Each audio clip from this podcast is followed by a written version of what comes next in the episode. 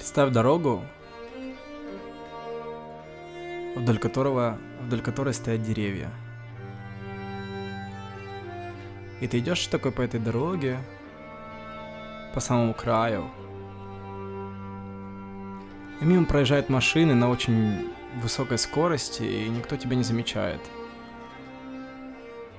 И машины проезжают, и от них, знаешь, такой ветер, такой, когда вот и, и звук еще такой, и у тебя немножко чуть-чуть пыли попадает, которая, которая на дороге под ногами, и чуть-чуть тебя так ветром относят от этого.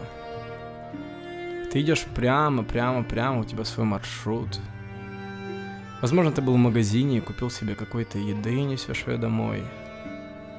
Возможно, ты идешь на автобусную остановку, чтобы сесть в какой-то транспорт и уехать.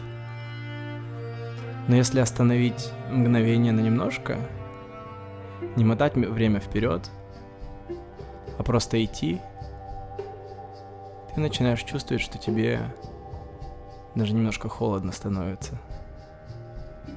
Ну, сейчас время такое, сейчас листья начнут опадать. Машины, наверное, ездить начнут немножко медленнее, потому что дорога станет скользкой. Люди будут идти немножко медленнее, аккуратнее, чтобы не упасть, не подскользнуться. Ты идешь и в этот момент думаешь, зима приходит. Раньше, может быть, ты расстраивался. Думаешь, все, не будет больше солнца, не будет больше легких вещей на тебе.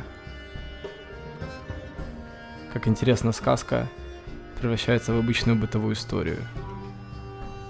Ты планировал рассказывать про мультипликационных персонажей, пока обычная киношная картинка перед глазами. Но если хотите мультипликационных персонажей, точнее, если хочешь ты, давай добавим – на эту дорогу, по которой ты идешь, мы оживим все деревья. У деревьев появляются глаза, нос, рот. Каждый опавший листик, мимо которого ты проходишь, он с тобой разговаривает. Он тебе что-то говорит. Опадает листок и спрашивает, куда ты идешь и ты не успеваешь ему ответить, а он уже ложится на землю и все. И больше ему сказать нечего. Идешь дальше, следующий спрашивает опавший листик тебя, «А что ты несешь? Ты понимаешь, что разговаривать с ними бессмысленно, потому что ты не успеваешь им даже ответить. Они сказали то, что хотели, и все. Легли на землю и уснули. Уснули, возможно, до следующего лета. Потом они проснутся, время пойдет обратно, и они земли, на которые упали, как будто бы реверсом, перемоткой времени так раз, снова на дерево, заберутся и там останутся. Возможно, если ты будешь стоять и долго-долго ждать этого момента, ты дождешься того, когда время пойдет вспять, они начнут с земли подниматься, лететь на дерево вверх, и в этот момент ты можешь дать свой ответ. Например, я иду на маршрутку, мне надо на работу, или я несу домой еды какой-то, которую купил. Но есть ли в этом смысл? Можно просто-напросто послушать их вопросы. Идти дальше, еще впереди очень-очень много листиков, каждый из них что-то спросить тебя хочет.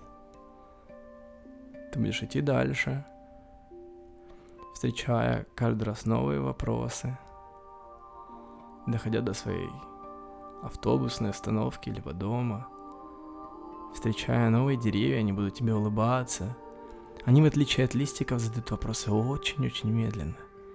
Потому что листик, когда падает, у него есть ровно одна секунда, чтобы выдать то, ради чего он предназначен. Деревья живут подолгу, кто-то по 100, кто-то по 200, кто-то по 300 лет. И ты можешь продолж... простоять год, прослушав его вопрос, который тебя спрашивает. Куда ты идешь? Год прошел. Ты стоял и пока ждал этого вопроса. Прошла осень, весна, зима, лето. Все прошло.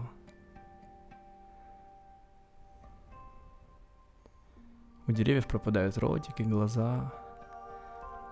У листиков пропадает голос. Ты стоишь снова в фильме. Машины проносятся мимо тебя.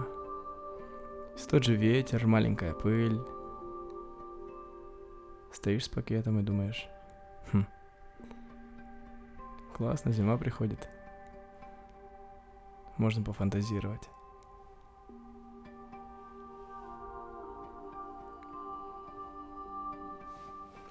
Что, ебать, я рассказывал, я не знаю.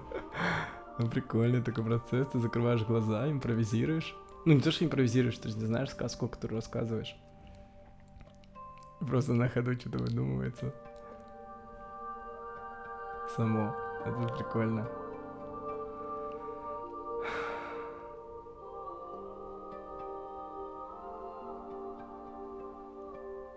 У меня дедушка писал детские сказки.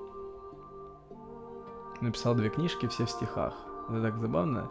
Я не прочитал а, ни одну, ни вторую книгу. Я начинал их читать, это очень сложно. Не знаю почему, они все в стихах, вроде бы типа круто. Вроде бы типа дети, наверное, должны все читать. Мне вообще интересно, читал ли бы кто вообще хоть один ребенок на планете Земля две книги моего деда, которые выпущены, проиллюстрированы, я их отдал в детский дом когда-то, у меня было 500 книг, я думаю, господи, я и одну прочитать не могу, отдам-ка я лучше их от себя подальше, к кому-нибудь, может, кто-то будет читать. Вот, они все уехали по детским домам. Интересно, прочитал хоть кто-то. Да к чему ты про дедушку начал рассказывать? Наверное, он в конце своей жизни понял, что ему очень нравится Не знаю, что ему нравится. Либо с детьми разговаривать, либо истории сочинять, либо и то, и другое. Он, кстати, умер, не дописав книгу, и его книгу потом дописывала женщина, с которой, которая с ним прожила. Тоже не моя бабушка была, 30 лет. Ну, короче, не имеет значения. Так вот, его звали Юра Юдин.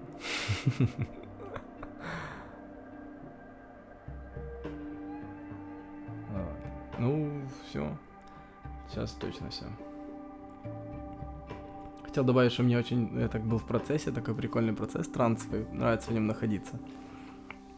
Но это уже никому не интересно.